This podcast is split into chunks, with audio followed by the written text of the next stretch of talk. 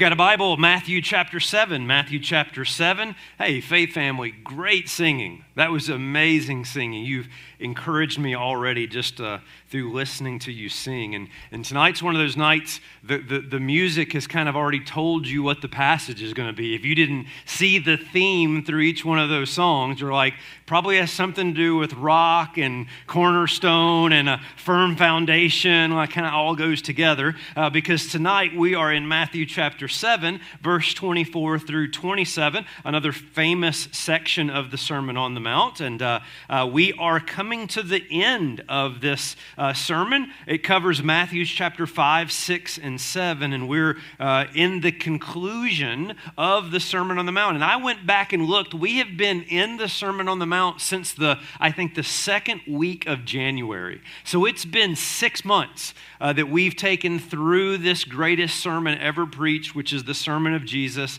And, and I hope that you have benefited half as much as I have teaching this. It has been such a joy and a pleasure to teach through the Sermon on the Mount. So I trust it's been a blessing to you. I kind of don't want it to end. Uh, I think we do well to just go back and start over and work through it again. Uh, there's so much good stuff there. We're not. Uh, uh, Lord willing, the plan is to wrap this series up next weekend, and then we'll start a new series uh, for the rest of the summer. So let's look at Matthew chapter 7 and verse 24 uh, for this evening's message. And if you're able to stand, please do so as we read the Word of God. Jesus is speaking this. Matthew records this under the inspiration of the Holy Spirit, and he says this Everyone then who hears these words of mine, and does them will be like a wise man who built his house on the rock.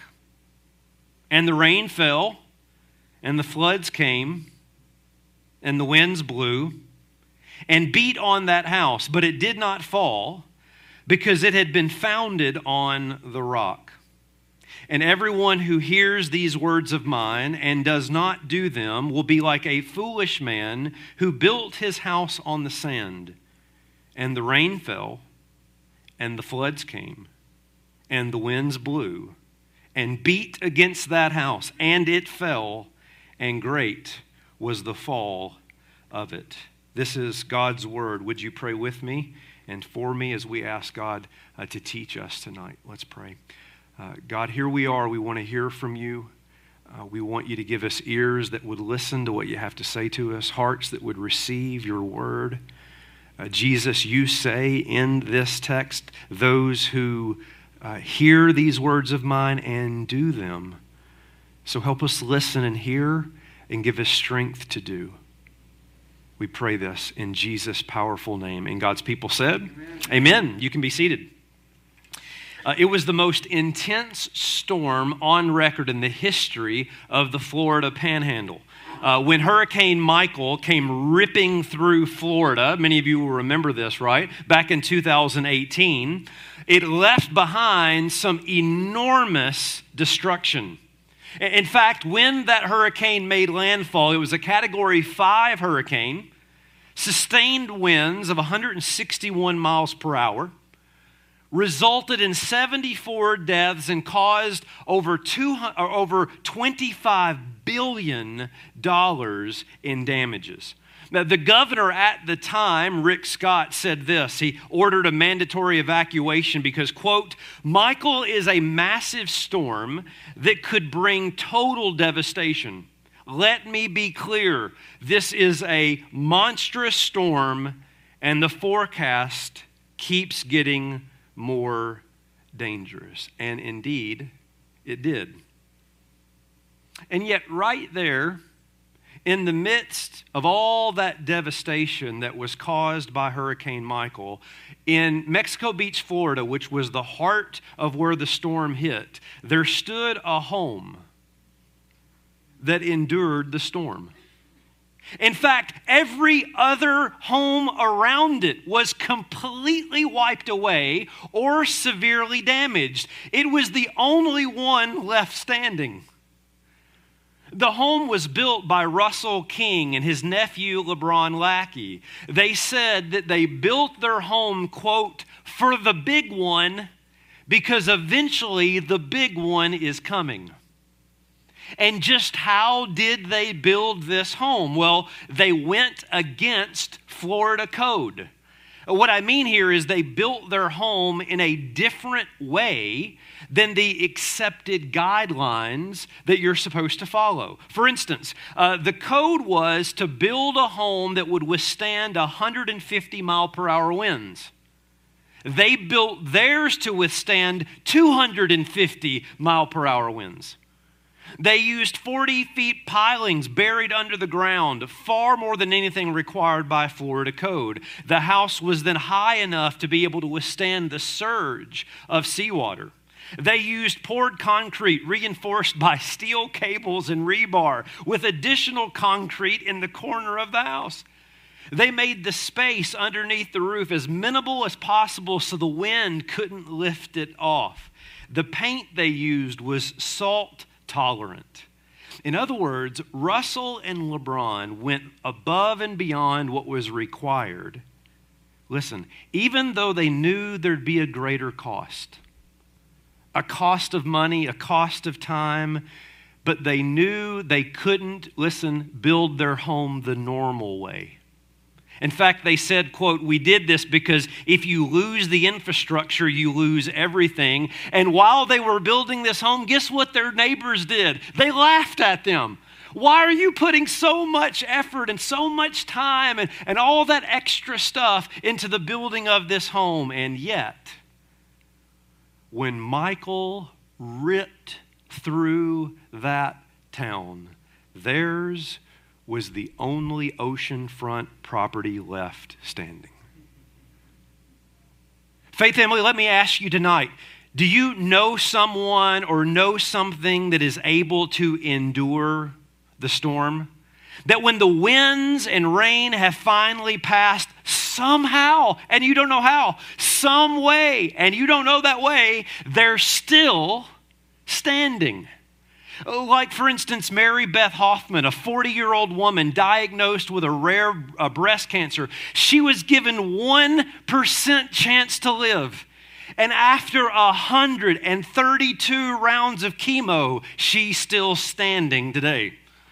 Or uh, Kane Tanaka, who has faced 119 years of life, mercy, and she's still standing. Or Jamal, who got the nickname the Miracle Man, who, according to Toronto police, was shot in a parking lot 33 times, and he still survived. Or maybe the greatest of them all, Rocky Balboa. Punched 5,783 times in the face. Okay, I'm making that number up.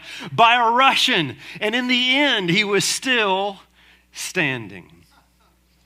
Some things in life, some people in life are able to stand in the storm. Look at me. Are you that kind of person?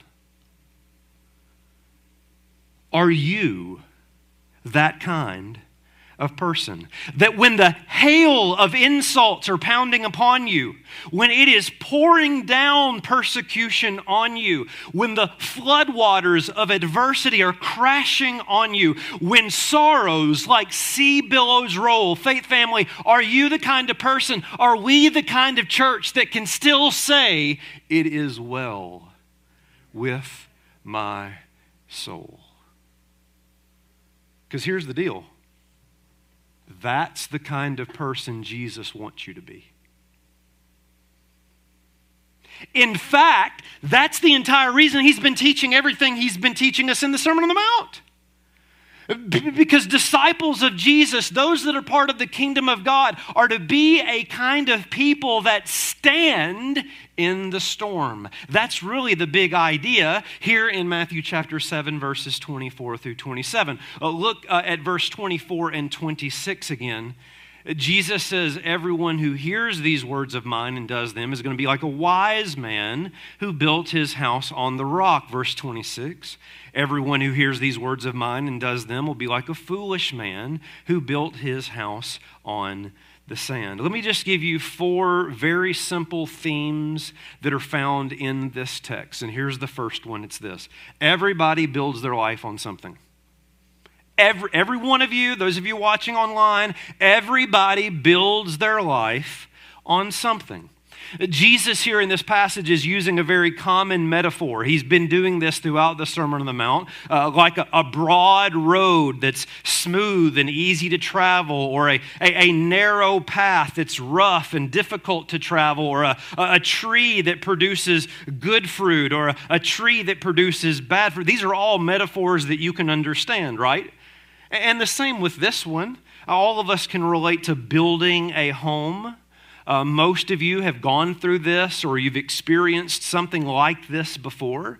But here's where it's different. Here, here's where you need to understand what's in the mind of the original listener that we might be disconnected from. Uh, in Jesus' day, notice this on the screen, to build a home was the same thing as to build a life to build a home, to have a home, was representative of your entire life. And, and we're kind of disconnected from that because for most of us, the home that you live in is simply where you live until you move.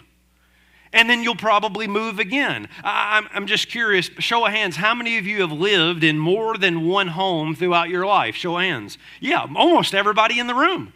But in, in Jesus' day, that's not a very common thing. Uh, for instance, in our day, you may have a starter home, and, and, then maybe you have a couple of kids, and so you need to upgrade your home so you get something a little bigger. And then you save up some money, and then you're able to buy that dream home you've always wanted. And maybe if you're fortunate enough, you'll have that second home that's a, a cabin by the lake or a condo at the beach. But this is far removed from Jesus' audience, right? In the ancient Near East, your house was your life. It represented all that you were. I mean, these were multi generational dwellings. It wasn't common. It wasn't uh, uncommon at all in a home to have your children and your parents and, and even lots of other relatives all living in the same place. Can you imagine? Some of you are like, no chance. I mean, you think Christmas vacation's bad. This is like, you know, 365 days a year, everybody's living together, including Uncle Eddie. the whole life, the entire uh, orbit of your life was centered around that home. And of course, if you, by the way, this is common in many cultures today right? Um, uh, we've built homes in other countries because the entire family was living in one home, and this allowed them to be able to others to move out and have a different place. The land would be passed down from generations. I could go on. Here's the idea. Here's the idea. Jesus' audience, when they hear this metaphor, when they hear this illustration, they know that he's talking more than about a building. He's talking about a life. He's talking about everything you build your entire life on.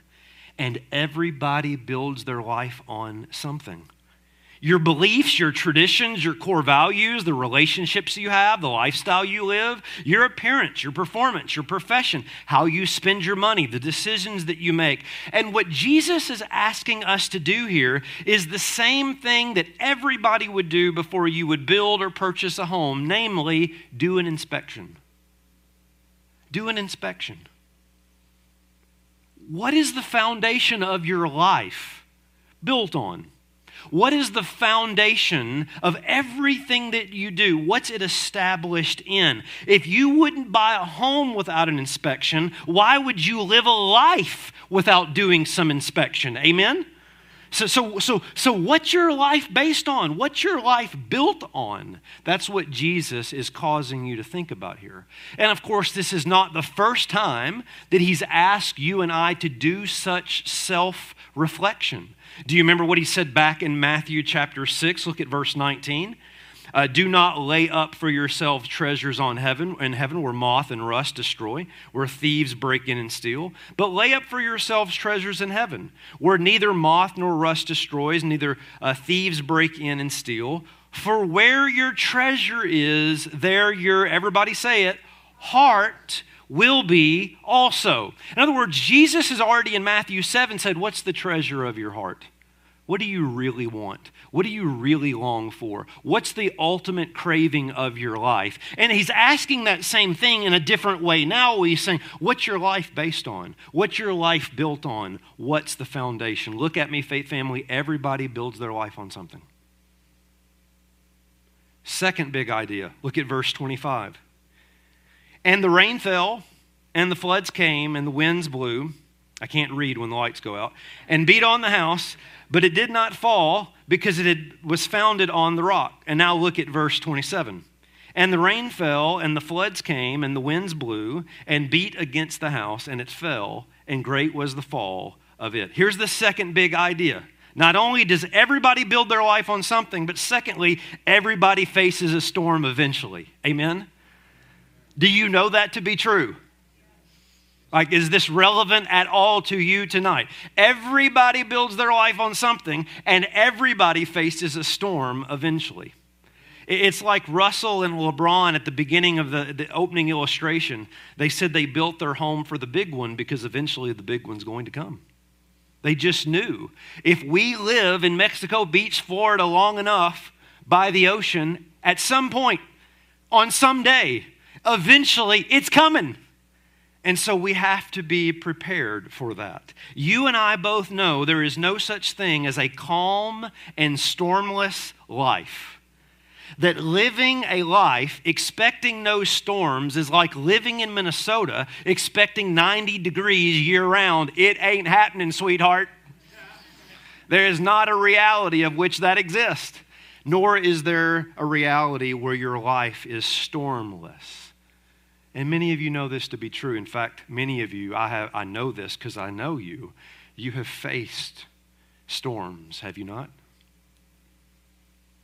And some of you are going through them right now. The storm of battling cancer,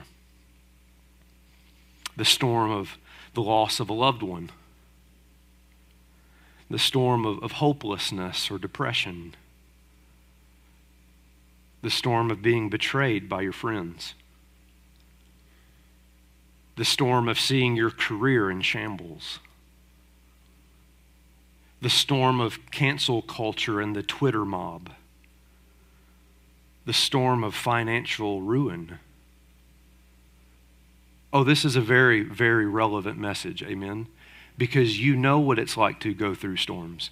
And if you do not cheer up, you will you will be. Star Wars, right? It's coming. It's coming. Some of you are like, that's great news. No, that's just real. That's just real. If you live in Mexico Beach, Florida long enough, a hurricane's coming. If you live life long enough, a storm is coming. Eventually, storms pass through. Now, to be fair to the text, because at Faith Family we're about the text. What does the text say? What does the text mean? What are the possible meanings of the text? And so, to be fair to the text, I need to say that there is a bit of a debate on what Jesus means here by the storm. Uh, some argue that Jesus is not referring only to personal suffering, but that he's actually referring to final judgment. And they would argue that because the uh, one road leads to life and the other road leads to destruction, right? Uh, the, the good tree, the good tree that bears good fruit, and the bad tree that bears bad fruit is burned. And, and so there does seem to be a flow that Jesus is pointing here to final judgment. And of course, in the Bible, uh, God's judgment is often seen as a storm. Amen? And you could probably come up with your own examples of this. Uh, Noah and the flood was God's judgment upon the earth. Um, Jonah is running from God and he experiences a storm. Uh, you see this imagery and language in Ezekiel and the prophets in the book of Revelation, which we studied, uh, frequently uses storm imagery to talk about the wrath of God. Jesus, when he is crucified, what happens? Darkness comes upon the land. And so, frequently throughout Scripture, the idea of a storm does refer to the judgment of God. And you say, well, Pastor, which one do you think it is? And I think it actually applies to both. I believe this text, faithfully understood, applies yes to personal suffering and final judgment. Namely, those that build their house the way Jesus wants you to build your house will be able to stand in personal suffering and you'll be able to stand on that final day because of Christ and Christ alone. So I, I think both apply here. The point is, when the storm comes, it's not an if, it's a when. When it comes, will you stand? And don't you know, Faith Family, how the storm can come upon you so fast? I mean, have any of you been through that? Like you were just driving along, going along, doing your thing, and before you knew it, there was hail coming down and dark clouds all around you, and you were absolutely consumed in a frightening storm. Doesn't that happen in life? Don't you wish there was a weather forecast of life? Hey, three months from now, you're going to go through a really bad storm. But that's not how life works, is it? It can change so fast. I was recently reading about Nikki Walker. Uh, she's a 37 year old woman. She was celebrating her birthday. Her mom sent her a balloon and wrapped inside, uh, it was wrapped inside of a box with a surprise. And she decided she'd open the present outside. As soon as she opened the present, a strong wind came through, and the balloon went straight up into the sky, along with over a hundred dollars in cash that had been tied to the balloon. Nikki said in the article, quote, it all happened in a split second. I didn't have a chance to react. And such are the winds of life. Amen? One moment the house is here, and the next moment the house is gone. So here's the flow of the idea. I hope you're with me. Everybody builds their life on something. You have built your life on something. What is it? Do the inspection. Do the hard work of asking, what is your life based on? Why? Because eventually you're going to go through a storm. It's not if, it's when, and a matter of severity. And that leads us to the third big idea. Look at verse 25. And the rain fell, and the floods came, and the winds blew and beat on that house, but it didn't fall because it had been founded on the rock. Now look at the contrast in verse 27. Rain fell, floods came, winds blew, beat against that house, and it fell, and great was the fall of it. So here's the third big idea. Listen, everybody builds their house, or everybody builds their life on something. Eventually, a storm is coming. And thirdly, the storm reveals your foundation. The storm is going to reveal what your life is based on. It's why you need to do the house inspection because when the storm comes, you're going to find out whether or not it can hold you up or not. Faith family, had you looked at all the homes in Mexico Beach prior to Hurricane Michael, you would have said they all look fine to me. I don't see any difference between them. Why? You didn't know which had a firm foundation and which didn't until what? Michael came through. Until the storm came through. And then it revealed the one that had the foundation and the others that did not. Storms have a way of showing us what our life is truly based on. Let me give you an example of that in the Bible. I'll try to do this quickly for the sake of time. But turning your Bibles to the book of Jonah, I think this is a great example of what Jesus is talking about here. Look at Jonah chapter 1, you'll see it on the screen as well. Jonah chapter 1, and let's look at uh, verse 4 through 6. It says, But the Lord hurled a great wind. So here we have this storm upon the sea. There was this mighty tempest on the sea, and the ship threatened to break up. The mariners were afraid, and each cried out to his God. They hurled the cargo that was in the ship into the sea to lighten it for them. Jonah had gone down in the inner part of the ship and lain down and was fast asleep. So the captain came to him and said, What do you mean, you sleeper? Arise, call out to your God. Perhaps the God will give a thought to us that we may not perish. Now, quick context here. You know the first part of the chapter. Uh, God calls Jonah to go to Nineveh. Nineveh says, or Jonah says, "No, thank you." He runs the opposite direction, and so God brings a, a, a storm into his life. And as this storm begins to happen, uh, what are the responses? Well, the first here is notice how everybody starts the prayer chain. Did you see that? Hey, you pray to your God, and you pray to your God, and you pray to your God, and Jonah, why don't you pray to your God too? Maybe somebody will listen. Maybe something will get us out of the storm. Here's the point everybody, look, look, look. Storms will reveal what your idol is. You will find out the idol of your life, the thing that you think you need most, in the midst of a storm. And, and, and, that's what they're doing. They're running to some type of idol, some type of God that can rescue them. Uh, look at what they do in verse 7. It says, They said to one another, Come, let us cast lots, that we may know on whose account this evil has come upon us. So they cast lots, and it fell on Jonah. And then they said to him, Tell us on whose account this evil has come upon us. What's your occupation? Where do you come from? What's your country? Oh, what people are you? So, in other words, they shift now from offering up prayers to the gods, hoping their idols will save them, to thinking they can figure out on their own. I should stop and preach here for just a moment, even though I don't have the time to do so.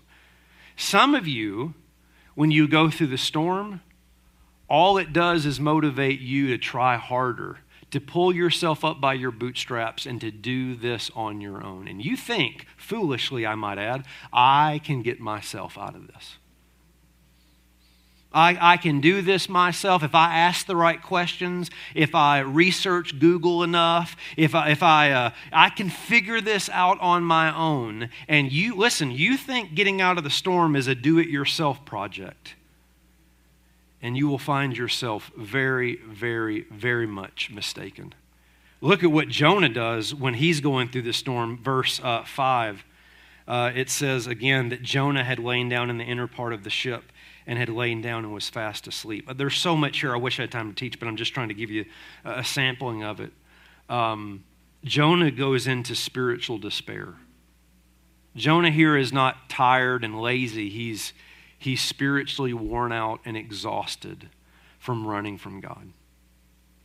And he basically, we have kids in the room, so I'll keep this PG. He just tells God, I don't want to do this anymore. Forget you. I'm done. I'm checking out. And you know what the storms do for some of you? It reveals where you are spiritually. And you just basically say, God, I don't care anymore. I've served you. I've done this. I, I thought I've put in my time. And if this is how you treat your people, then I'm just going to go downstairs, curl up under the covers, and say, Forget you. Storms have a way of revealing where you are and what your foundation truly is. Notice this on the screen. The storms of life either drive you closer to God or drive you further from God they never leave you neutral. Amen? So sometimes the storm has a way of revealing that foundation of where you are with God. And sometimes, like Jonah, you just slip into a spiritual darkness, a spiritual slumber. Notice what happens by the end of the passage uh, in verse um, uh, 14 it says, uh, Therefore they called out to the Lord, O Lord, let us not perish for this man's life. Lay not on us innocent blood, for you, O Lord, have done as it's pleased you. And they picked up Jonah, hurled him into the sea, and the sea ceased from its raging. And the men feared the Lord exceedingly. They offered sacrifices to the Lord and made vows. It's interesting here, Jonah, not the prophet of God, but these mariners, these, these uh, uh, sea, uh, these experienced sea individuals individuals, they, they, they're the ones that make vows to God. They're the ones that finally surrender and say, God, let's do it your way. And they throw Jonah into the sea. Storms sometimes have a way of making us surrender and saying, God, I can't do this anymore. Amen? God, I'm done. Like, I tried the idol and that didn't work. I tried doing it on my own and that didn't work. I tried going down below and sleeping a while and that didn't work. So, God, you know what? I surrender. I'm, I'm, I'm building my life on you, not my way. Storm, listen, everybody builds their life on something, and everybody goes through a storm eventually. And that storm will reveal what the foundation of your life truly is the idol of your heart, whether you're running to God or running from God. So, are you the kind of person that can stand in the storm? Let's go back to the Sermon on the Mount now and look at verse 24 and 26 of the final, and I would argue, main point. Yes, I'm just now getting to the main point of this passage. You got nowhere to be. Look at uh, Matthew chapter 7 and verse 24. Everyone uh, then who hears these words of mine and does them will be like a wise man who built his house on the, say it, rock. Remember that. And then verse 26 everyone who hears these words of mine does not do them will be like a foolish man who built his house on the, say it, sand. So now we're looking at the rock and the sand. Here's the fourth and final big idea here in this passage is this every heart, and I'm, I'm using that word intentionally, every heart built on Christ and his teaching will stand. So here, here's, here's how I take the text. Everybody builds their life on something, and everybody faces a storm eventually, and that storm is going to reveal what your foundation is. And if your heart, you know why that's important if you've been with us the last few weeks, if your heart is built on Christ and his teaching, you will stand in the storm, whether that is personal suffering or final judgment. If your heart is built on Christ, and his teaching, you will stand. Now, the reason why I'm emphasizing and his teaching is because most people would say that the rock is Jesus, right? That the rock that, that, that Jesus is talking about here is Christ. Um, uh, all other ground is sinking sand, right? We sing that song. And that's true. The Bible does teach this. Uh, an example Psalm 18, verse 2. The Lord is my rock, my fortress, my deliverer, my God, my rock in whom I take refuge, my shield and the horn of my salvation, my stronghold. Listen, faith family, Jesus is our rock. Amen? Amen. But that's not all that Jesus says here. He doesn't say, and everyone who puts their faith in me is like the one who built their house on the rock. Though that's true, no, Jesus says, everyone who hears these words of mine and does them. In other words, what Jesus here, and I think this is important, is he's saying that you can't separate building your life on me and walking the kind of road I've called you down. The heart road. You, you, you, you, you can't be built on the rock by just having faith in me if you're not also following the road of which I've called you down, which is to, to deal with the heart, to, to, to look at the inner righteousness of your life yes, it's me, but not me separated from what I've taught you in the Sermon on the Mount. I, I, think that's a very important passage, or a very important point. That we don't just say it's just Jesus. Yes, it's Jesus, but also what he's taught us for three chapters. Because he says that it's based on hearing his words and doing them. So, this begs the question well, then what has Jesus been teaching us through the Sermon on the Mount? And here's the answer I have nailed this down multiple times, and I will continue. It is not enough to love God with your hands. That is some kind of external religion. That is not enough. Amen? Amen? You must love God with your hearts. That is, it's got to be inside, it's got to be genuine towards Him. there's a, a greater righteousness than that of the scribes of Pharisees that goes beyond the external into the heart. Have we not seen that over and over and over again in the Sermon on the Mount? Let me make this point again three ways. Number one is what Jesus has been teaching throughout the Sermon on the Mount. Some of you are getting tired of this review, but I want you to get this. I want you to see I'm not pulling this out of thin air. This is based on the text.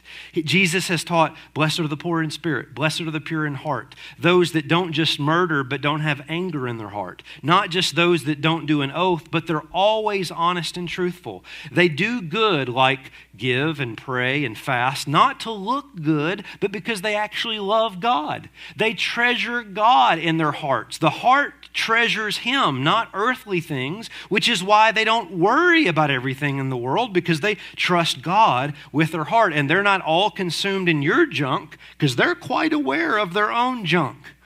They don't judge your speck because they're very aware of their own log.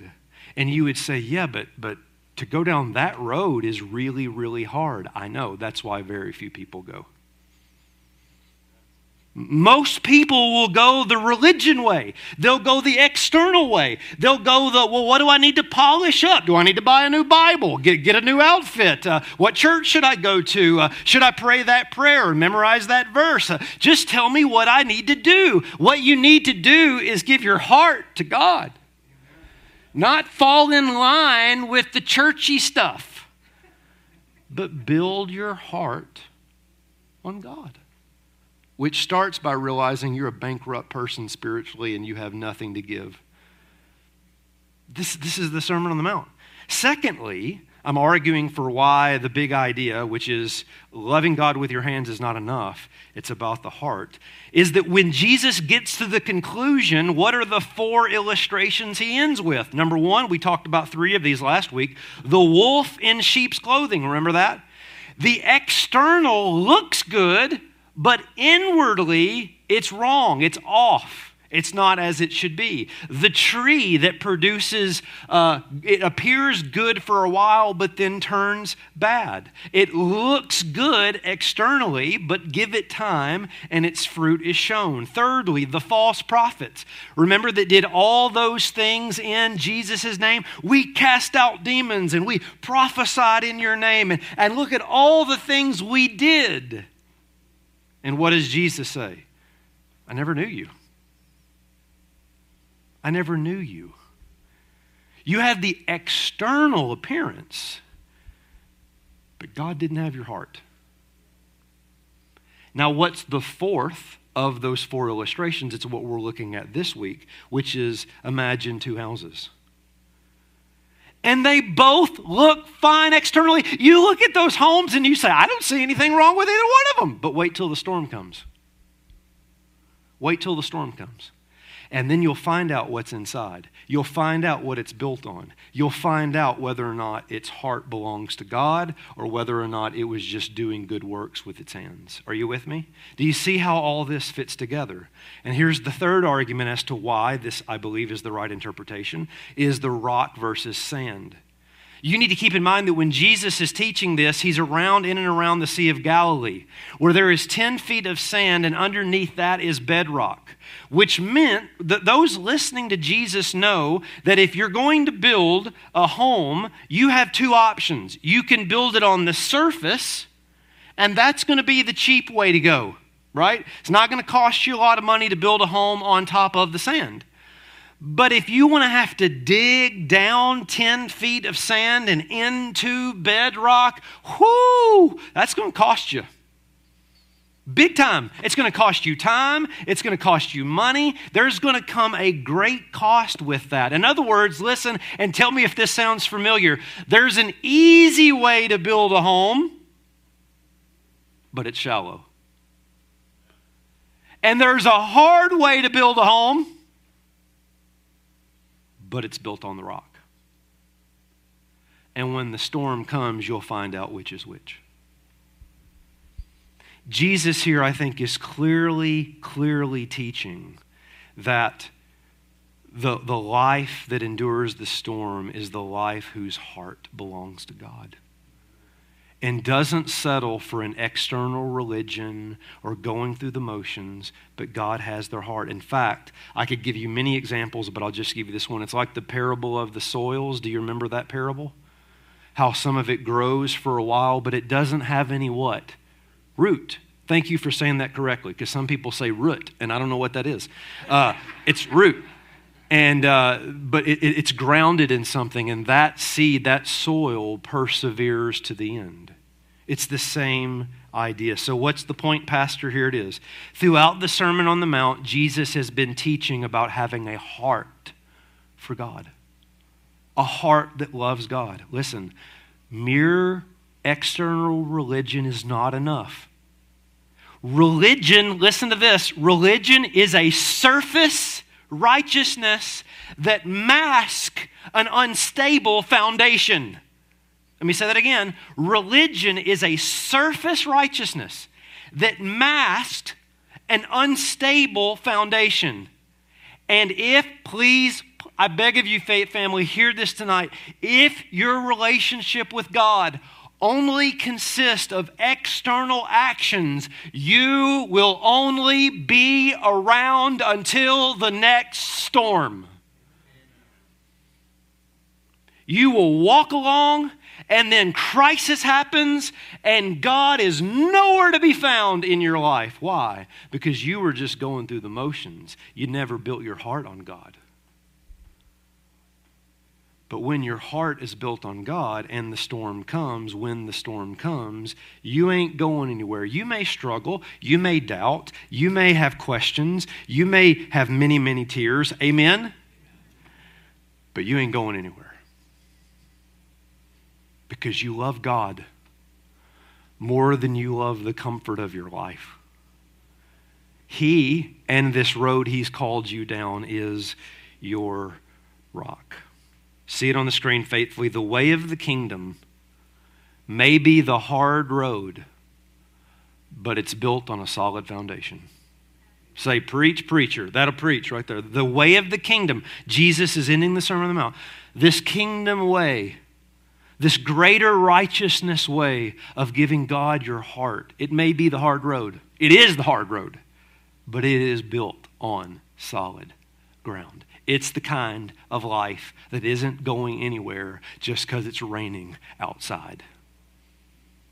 This is what Christ is calling us to. So, faith family, what's the foundation of your life? What is it? What is your life built on? Are you the type of person who can stand in the midst of the storm? And if not, I plead with you with every breath I have to put your faith in the one, listen, who not only taught us these words, but lived these words. You realize Jesus didn't just teach the Sermon on the Mount, he lived the Sermon on the Mount. Why? Because one Friday afternoon, darkness covered the land. And Jesus faced a storm the likes of which no one in this room has ever faced. And I pray no one in this room ever has to face the storm of God's judgment. And on that day, it rained the wrath of God as Jesus bore our sins and took our place. But when the storm finally ended